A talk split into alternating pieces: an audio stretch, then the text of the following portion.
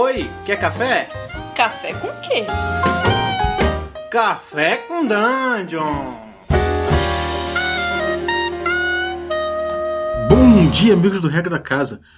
Estamos aqui para mais um Café com Dungeon. É só amanhã com muito RPG. Meu nome é Rafael Balbi.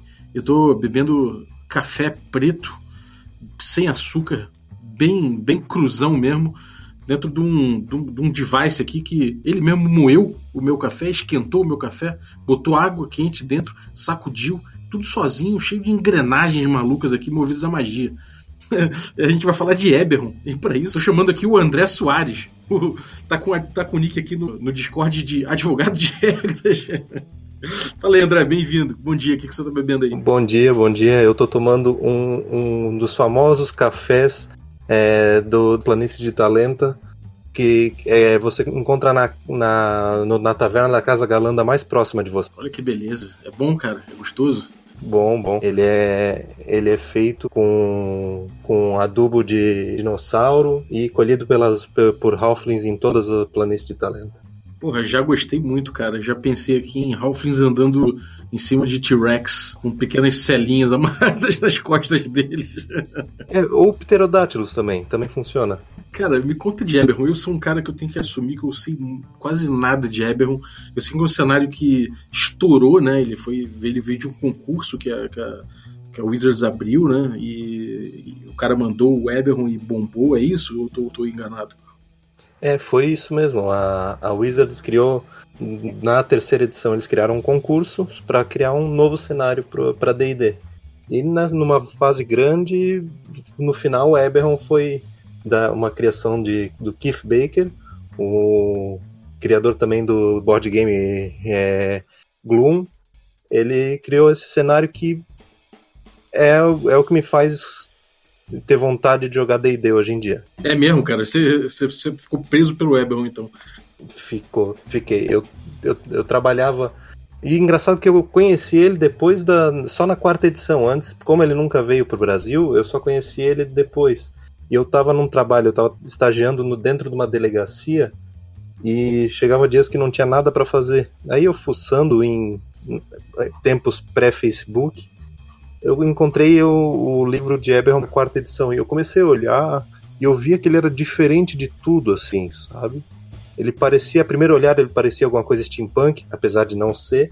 Ele parecia algo que queria trazer algo de diferente para D&D. E eu lendo, eu comecei a descobrir que a, a maior diferença dele para qualquer coisa de D&D é, é consequência.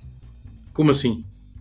Ele pensa no qual seria a consequência dessa regra de D&D existir no mundo é, consequência no sentido de que, por exemplo, a magia. Em D&D, magia é tratado quase como ciência, porque ela é repetível, ela é registrável, você consegue definir certinho qual magia que está sendo usada pelos gestos, palavras usadas. Não é algo muito místico, é algo bem claro e estabelecido, certo? Uhum. Ele então, faz parte do esquema de poder, ele faz parte do.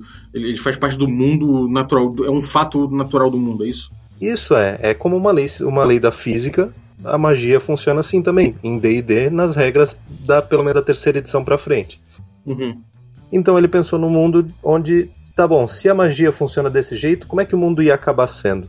Então ele pensou num mundo onde as pessoas iam começar a aprender e começar a usar magias para pequenas coisas no dia a dia. Por exemplo, um cozinheiro sabe prestidigitação para temperar sua comida. Um, numa cidade vai ter uma vai ter gente que conjura luz por aí para para para ficar para iluminar durante a noite. E nessas pequenas coisas elas vão expandindo até coisas maiores. Então ele parece um cenário muito tecnológico porque meio que é só que não tem nada de tecnologia não é steampunk. Por quê? Porque não tem nada de, de vapor não tem nada disso. É puramente a magia de D&D pensada logicamente. De toda forma, é um estética steampunk imperando, né? É, se você olhar o, a, por cima, até parece, só que uma grande diferença é que não existe nada de punk em Eberron. Ele não, não tem nenhuma luta contra o sistema, não tem nada disso. Ele, as inspirações são muito mais em Indiana Jones, em, em é, Firefly, em é coisas mais. aventuresco, né? É, ele é completamente pulp, assim. Isso é uma pergunta que eu sempre faço para as pessoas quando eles me falam, me retratam alguma coisa como ah, Magic Punk, Steampunk, não sei o que punk, blá blá blá punk. O, Cyberpunk é muito claro onde é que tem o conflito social. E aí o Mendes levantou um ponto que é muito interessante. Então, não é bem. É, é justamente o que eu pensava, assim. Não dá para chamar tudo de não sei o que punk se você não tem uma questão social de luta ali contra, contra, contra o sistema ou contra qualquer coisa e uma questão social de, de exclusão dentro disso, né? É, se então, o sistema não é punk, ele não é steampunk. Exatamente. E, e, outra coisa, cara, não tem então uma luta, uma luta, uma estratificação social por conta de magia? Como é que é isso? Então, o mundo de Eberron é um mundo onde a magia é ampla. Ele não é não é conhecido, não é um mundo de alta magia. A magia é rara em níveis altos, assim, mas em níveis baixos ela tem tudo no dia a dia. Magias de nível 0 e nível 1 um, elas fazem parte do dia a dia. Tem gente que anda pela cidade que conjura essas, essas magias para facilitar o seu dia a dia. Magias de nível 2 e 3 são um pouco mais, mais incomuns, mas ainda, pra, ainda existem. E daí para cima vai ficando cada vez mais difícil de existirem. Então, ela, ela vai ter até uma classe social, sim, só que não é uma, uma, uma, coisa muito opressiva, porque apesar de quem tem mais dinheiro ter mais acesso à magia, a um nível todo mundo tem acesso à magia. Uhum. É, quais são os, os, conflitos que esse mundo oferece para o jogador? Então, em Eberron, Eberron é o nome do mundo, certo? Uhum. É, é, e dentro dele tem um continente principal, que é o continente de Corver. Nesse continente, a gente tá, acabou de sair de uma guerra de 100 anos, uma guerra que é conhecida como a Última Guerra então, é, o mundo, desde a terceira, terceira edição, ele está num ponto de conflito muito grande, que tá, acabou de acabar uma guerra e vários pequenos conflitos existem em volta dele, vários pontos onde pode explodir alguma coisa e desenca desencaminhar para uma outra enorme guerra. Então, uhum. é um mundo cheio de conflitos e o mais interessante, ele desde a terceira edição o metaplot nunca andou. E a proposta é nunca andar. Nunca vai andar, né? Independente do, das edições que passe, independente de, de, de, de suplementos que se lance, não tem uma linha de tempo que avança, né? Não tem. Até. E, e, é algo assim, saíram romances, tem vídeo, jogo de videogame, tem MMO, tem quadrinhos, mas tudo isso é considerado é, como se fosse não canon. A única coisa que é canon é, é suplemento de RPG. Uhum. Até o próprio criador do cenário tem seis livros dentro do cenário e nenhum deles é canon. Entendi. E, e quem é você em Eberron? Quem você pode ser? Quem é feito para ser o jogador, do, né, o personagem do jogador dentro de Eberron? Então, como o Eberron é um cenário muito pulp e muito noir, tem, tem muito desses dois tipos de jogo, você vai ser ou um aventureiro ou um investigador e, todo, e uma coisa que é uma das regras básicas de Eberron é se existe algo em D&D, isso existe em Eberron. Então ele não é um cenário, por exemplo, como Dark Sun, onde, Dark Sun, onde vai te restringir paladino, você não pode jogar com essa raça, não existe. Não. Existe em D&D, vai ter um jeito de encaixar ela em Eberron. Ela pode não ser do mesmo jeito que você pensava que era. Ou pode não ser tão proeminente quanto você esperava, mas ela vai estar tá ali. Um exemplo disso, e um exemplo que volta para o papo de consequência, são os elfos que até é uma coisa que, falando agora, eu lembro do papo que, o último papo que tivesse com o Chess, sobre raças em cenários diferentes que ficam, que ficam diferentes só por serem diferentes e perdem o, a característica básica dela. É, o elfo em Eberron, ele é pensado completamente em como seria uma raça, como seria a cultura dela se eles vivessem por um milênio ou mais, sabe? Então as duas principais é, culturas de elfos têm sua base inteira nessa, nessa longevidade. Por exemplo, um deles, o, os, seus, os seus anciões são mumificados e, e, e, entram numa não-vida baseada em energia positiva e não negativa. Não é uma necromancia de virar um lítio ou algo assim. Eles viram basicamente uma múmia que sobrevive com base em energia positiva e, e continuam a ajudar a sociedade deles. Então, eles não querem desperdiçar aquela vida que viveu mais de um milênio, então eles fazem um ritual para essa vida continuar existindo na sociedade. E a outra, a outra cultura quando alguém morre, ele vira uma lenda e os, os, os elfos mais novos tentam emular os feitos desse grande herói depois. Então, pequenos detalhes na raça que às vezes se você for pensar num, num cenário comum que ia quebrar, Eberron não quebra por quê? Porque ele pensou e desenhou essa, essa raça com base nesse, nesses pontos que quebrariam no mundo. Uhum. Isso é muito bom, cara, porque o que, o que ele faz então é que ele não é que ele modifica é, as raças, mas o que ele faz é que ele dá sentido às coisas, que, às coisas daquela raça. É, em sua maioria. Tem hora que eles modificam só para fazer algo legal. Como, porque o Halfling, por exemplo, que a gente começou come, conversando rapidinho, na maioria dos lugares ele é, ou ele é um hobbit, ou ele é um humano baixinho. Uhum. Em, em Eberron, não. A, o maior lugar de onde, de onde eles vêm é uma planície cheia de dinossauros, onde eles são uma, uma raça nômade que usa dinossauros como bestas de carga, como animais de montaria. Então você pode andar, ser um halfling que monta num dinossauro. E isso não precisa ter nenhum reflexo mais filosófico ou nada disso. É só porque é legal pra caramba ser um halfling. É, sem dúvida, cara. É muito bom né, você poder fazer, você poder fazer essas escolhas assim. É, o que, que você, você, diria assim, se eu pudesse perguntar qual a maior diferença que você vê de Eberron para os outros cenários? Por que, que eu escolhi? Por que você escolheria Eberron num apelo mais emocional, por assim dizer, num aspecto mais, sei lá, é, traços desse jogo que te compraram de primeira, assim? Primeira coisa, uma coisa mais rasa, são barcos voadores, é, jogar com. Eu estou fazendo aspas, né, ninguém pode ver robôs, só que não são robôs de verdade, ou, ou, ou personagens que mudam de formas. É um cenário que ele joga na tua cara aventura tempo inteiro, assim, sabe? E quanto mais vai, vai, você vai conhecendo, mais vai vendo profundidades e sentido e por que, aquilo é feito, ele vai ficando cada vez melhor, assim. É um cenário que quanto mais você lê, mais você pira nele. E você pode entrar nele hoje, ou daqui a 5 anos, ou ter entrado daqui a 10 anos, que o nosso papo vai ser o mesmo, porque eu não preciso acompanhar sete livros, mais dois romances, mais ver um, um mas ver um, uma, um stream no YouTube para saber como é que tá o, o metaplot. Não vai chegar num lugar onde eu jogava há cinco anos atrás, agora eu não conheço mais nada do cenário, sabe? Então ele vai ser sempre o mesmo e se você gostou um dia, vai gostar pra. Uhum. É, entendi. E, e cara, você, você, você olhando assim, é... qual o cenário que mais se aproxima dele? Se você for pegar. Isso aqui é uma pergunta meio cretina. Uhum. Mas se uhum. você for pegar, tipo, o cara que joga tal coisa vai gostar mais do que o cara que joga tal coisa. Então, esse é um. Esse é um papo. De... Eu, acho que, é, eu acho que é mais fácil dizer assim. Porque jogar em DD não tem nada parecido. Forgotten Realms é completamente diferente, Greyhawk é completamente diferente, Dark Sun também. É... Se você gosta de Indiana Jones, você vai adorar Eberron porque ele tem seus templos esquecidos, seus proto-nazistas, suas chances de sair correndo é, de, uma, de uma bola gigante. Se você gosta de, de Sin City, existe uma grande cidade corrupta onde você pode investigar e descobrir os porquês daquilo.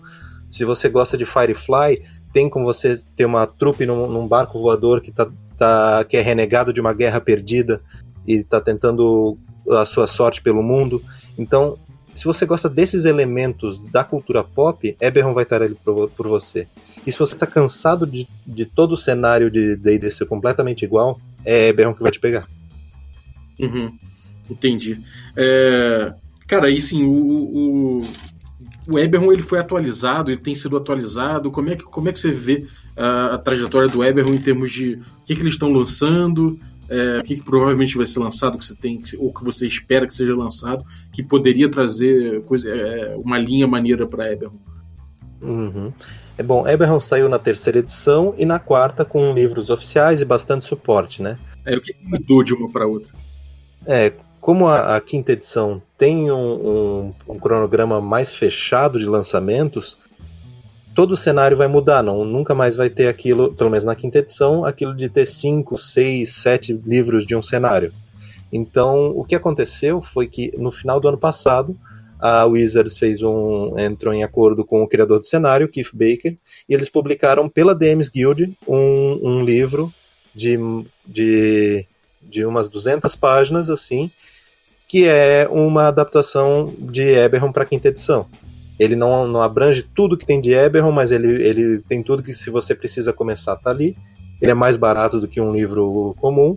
E você tem ele ou em PDF ou no D&D Beyond, né? Uhum, e, um, e uma coisa muito interessante dele é que ele tem a oportunidade de receber updates. E ele recebeu já alguns updates, dependendo das, dos Unearthed Arcana que saíram para ele. E esse e no mês de fevereiro vai sair um Unearthed Arcana sobre os artifícios, que são a classe icônica do cenário. né, que são uma, parecido com mago, mas envolvido com itens mágicos e botar magia em itens, essas coisas. Uhum. Vai sair para Unearthed Arcana e vai ter o update pro, pro livro da, da DMs Guild, que é o, o Wayfinder's Guide to Eberron. Uhum. E, e, cara. O criador do cenário vai lançar mais coisa ali dentro. Ele tem mais um projeto que está quase sendo lançado para Eberron e vai ser tudo pela DMs Guild, por enquanto. Ah, isso é muito bom. E, e, cara, assim, eu sou um, sei lá, eu sou um artífice. É, em altos níveis eu construo barcos voadores. Como é que é isso? Eu, eu tipo, sei lá, eu, eu, como é que é essa coisa do item mágico gigante, a economia é. de itens mágicos, como é que é a troca, assim, com? Os itens mágicos são similares a como eu falei da magia. Itens mágicos de nível baixo, de itens comuns e incomuns, você vê por todo lugar, sabe? Tanto você que... compra, negocia tranquilamente tranquilamente. E quanto mais raros eles vão ficando, mais difícil é, até alguns serem só é, lendas ou coisas enormes. Mas existem casas chamadas casas dracomarcadas, que são é, várias famílias de raças diferentes, que cada uma tem uma marca que é como se fosse uma tatuagem colorida no seu corpo, que, que, que é relacionada a, um, a uma faceta. Por exemplo, tem a casa Canife, que é uma casa que tem a marca, a mark of making, a marca da criação, que deixa eles melhores em criar itens mágicos.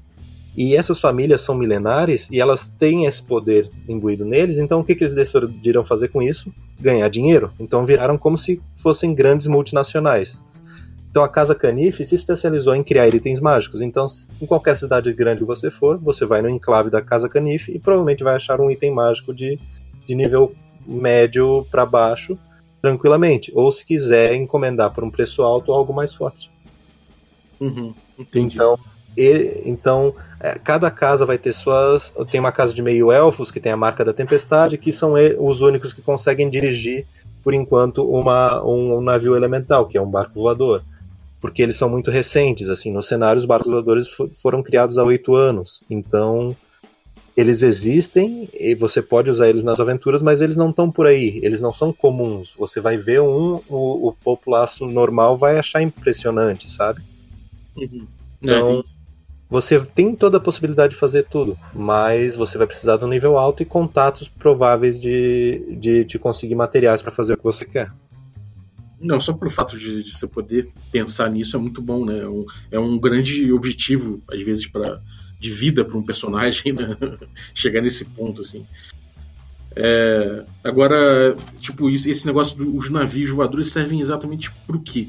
Para quê dentro do cenário? São companhias de troca de mercadorias, é, aí rola uma pirataria espacial, e, ou são grandes navios de combate, ou as duas coisas. Como é que é, como é, que é o, essa parte do, do cenário?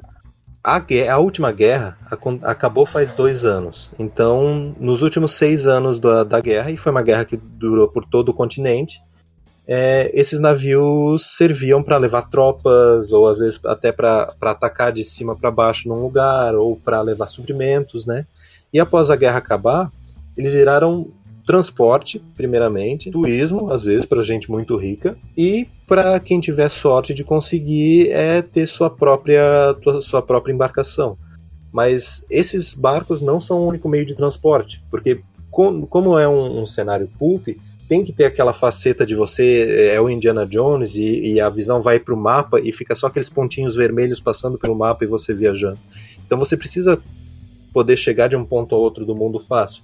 Então, além dos barcos voadores, os, os Elemental Airships, também tem os barcos normais que tem um elemental que te carregam mais rápido. E na Terra tem o Lightning Rail, que é um trem, é um, quase um trem-bala movido a um elemental de eletricidade. Muito bom. E até pode criar aquela cena icônica de você e seu grupo de, de Halflings montados em pterodátilos a, a, voando por cima de um trem, pulando nele e assaltando aquele trem. É, isso é muito bom, cara. Eu acho que o que, o que me, me atrai muito em Eberron é essa, essa pegada pulp, que é, que é, sei lá, que é muito é muito clássica dentro de, de, de, de, é, de jogos cons, assim, da OSR, né? E que eu acho que traz esse, esse clima muito forte pro D&D mesmo, cara. Eu sentia falta desse tipo de coisa. É, E você, cara, suas experiências dentro de Eberron, o que, que você acha que. Me diz uma experiência que você viveu em Eberron que fala, você fala, caralho, realmente isso aqui só em Eberron mesmo. É, uma. Eu normalmente, porque, porque ele não, não veio pro Brasil, né? É, eu, minha experiência normalmente é mestrando ele, né? É uma tristeza enorme cada vez que eu tento achar algum mestre para jogar, para mestrar ele para mim. Mas uma experiência muito legal foi com uma, até uma aventura pronta que tem da terceira edição e eu para quinta edição, onde você vai para um, um laboratório abandonado, onde aconteceu uma catástrofe. E esse laboratório está cheio de, de, é, de experiências que deram errado. E, por exemplo, uma bola de fogo viva está lá dentro ela durante essa experiência alguém estava conjurando uma bola de fogo ela criou vida. Então ela virou quase um elemental que fica tirando fogo em ti. É, ou cachorros mecânicos que gospem que gospem óleo óleo para você cair. Mas o mais interessante é que criou criou nessa aventura uma dungeon onde você tinha vários locais para chegar só que você tinha uma sala só que se movimentava para ela. Então a sala girava e você ia abrindo uma porta para chegar num lugar. Nessa porta você abria uma chave para chegar nesse centro, abrir essa, essa, essa porta girar de novo e você abrir para outra sala, para ir assim chegar até o fim da aventura. Isso em coisas menos é, tecnológicas você não consegue fazer direito sem, sem ficar balançando muito a mão para ah, os antigos sabiam fazer e você não. Ali tem toda uma um motivo para isso ter, e isso parece ser razoável em Eberron. Em outros cenários eu não vejo isso acontecer, sabe? Uhum. É, não, eu, eu, não acho necessariamente que você precise ter justificativa para certas coisas em dungeon, né? Tipo, existe essa coisa da dungeon fan house e essa, não, existe essa coisa do gonzo. Existe...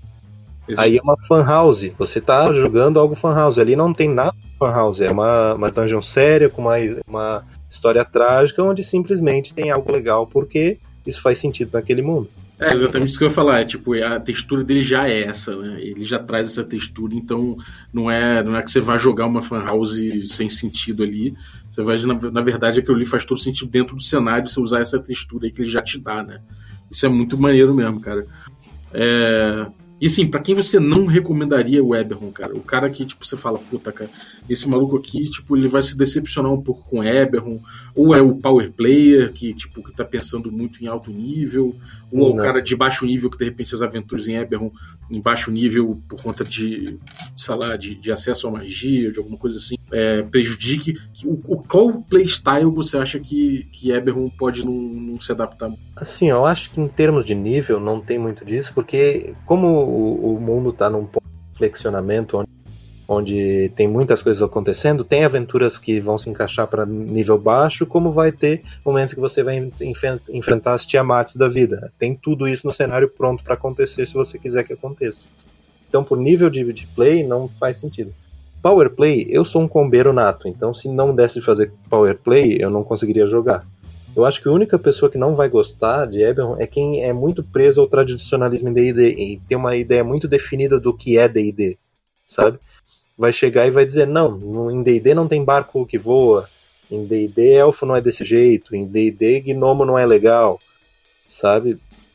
Esse pessoal que tem uma ideia muito fixa do que, que é D&D provavelmente não vai gostar de Eberron, porque Eberron, não, Eberron é mais Eberron do que ele é D&D. Entendi. Ele não, ele, ele, não tem, ele não tem muito essas vacas sagradas em relação a, a, a necessariamente a raça que você está acostumado, não. aos motivos é. que você está acostumado ten, não existe tendência para raça em Eberron. Você vai encontrar um, um, com tanta frequência um dragão vermelho bom quanto um dragão vermelho mau. Provavelmente todos vão ser mais filhas da puta, porque eles são dragões e não se preocupam com, com humanos. Mas orcs, é, goblins, goblin, é, bugbears, todos eles têm seu papel no mundo e não são necessariamente maus. Raças monstruosas não são automaticamente más. Isso foram coisas que você vai olhando, parece muito que D&D tá caminhando para Eberron do que o contrário, sabe? Porque em D&D agora, a é, tendência está cada vez fazendo menos, importando menos mecanicamente. Em Eberron nunca importou. Em D&D, a, a, sua divindade tem um peso muito menor na sua classe do que, an, do, do que antes. Em Eberron, nunca teve, nunca precisou ter alinhamento pelo, pela sua classe, seu, seu Deus nunca vinha botar o dedo. Talvez Deus nem existam em, em Eberron, isso é uma discussão muito grande que tem dentro do cenário. Então, ele é completamente diferente. Se você tem uma ideia muito fixa do que é D&D, provavelmente você não vai gostar de Eberron. Ou vai mudar completamente e ficar biruta. é, eu acho que tem, pelo, pelo, pelo que parece, a galera tem ficado biruta mesmo, porque ele tem conquistado uma legião muito grande de fãs, né, cara? Graças a Deus. Vou ver se eu consigo jogar um pouco. Demorou, cara. Então, pô, obrigado aí pela tua participação, cara. Eu espero que você, espero que a galera tenha curtido aí. Muita gente que, que já conhece Eberron, de repente achou o papo bem básico, mas realmente eu não conheço, eu não conhecia muita coisa de Eberron e agora eu fiquei até instigado a, a saber mais. Então, assim que eu for pesquisando mais sobre Eberron, a gente vai fazendo mais programas também com o André aí, falando mais é, a fundo o, as, as questões do, do cenário e, e, aprofundando o que tem para aprofundar aí, porque realmente é, é, é, bem interessante e merece mais programas aí. Valeu, cara. Agora, tem algum, tem algum recado pra galera aí? O que, que você tem aprontado? Conta pra gente. Bom, eu tenho, junto com, é, com o Thiago Rosa, escrito algumas coisas. Algumas não, até agora eu só escrevi um artigo sobre Eberron no RPG Notícias, no Medium do RPG Notícias, e agora a gente vai começar um projeto muito interessante, que é chamado hoje de Projeto X, onde a gente vai passar uma, uma vez por semana no Twitch, ele me dando aulas de game design, para eu criar o jogo que eu quero criar. Muito bom, cara. E, e, e, como, é que, como é que vai ser isso, exatamente? É, é assim, eu já tenho uma ideia básica do que, que é o jogo, e a gente vai no. E a gente já está se conversando. Que a gente vai ter um slot de de tempo, de duas, três horas por semana, onde ele vai me dizendo, ó, você precisa fazer isso, é isso que precisa definir, são basicamente aulões de game design mesmo. Porque eu quero fazer um, um, um RPG de combate tático de XCOM, porque eu, nunca, eu quero jogar isso e eu nunca achei por aí. ah, moleque, muito bom, muito bom, essa eu quero ver. XCOM, valeu, cara, muito obrigado. É, galera, se vocês estão ouvindo aí nosso, nosso podcast na quarta-feira, tem nosso stream presencial online, atualmente com, com Masks. E depois de Masks, quando Masks acabar, a gente vai jogar Solar Blades do Diogo Nogueira, que é o como se fosse o Sharp Swords and Sinister Spells, só que Space Opera, doidão também, bem, bem, bem loucão. E que vai mestrar, vai ser mestrado pelo Vini. O Masks vai mestrado pelo Ramon. Depois a gente deve ter a Carol assumindo algum jogo. Por último, eu pegando alguma coisa rapidinho, uma sessão, duas no máximo para a gente voltar depois com a terceira temporada do Magic Punk, nossa campanha de D&D quinta edição. É, às terças-feiras tem aí Unknown Armies com, com o Gustavo Tertolioni e também o, o finalzinho aí de Blazing the Dark com, com o Carlos.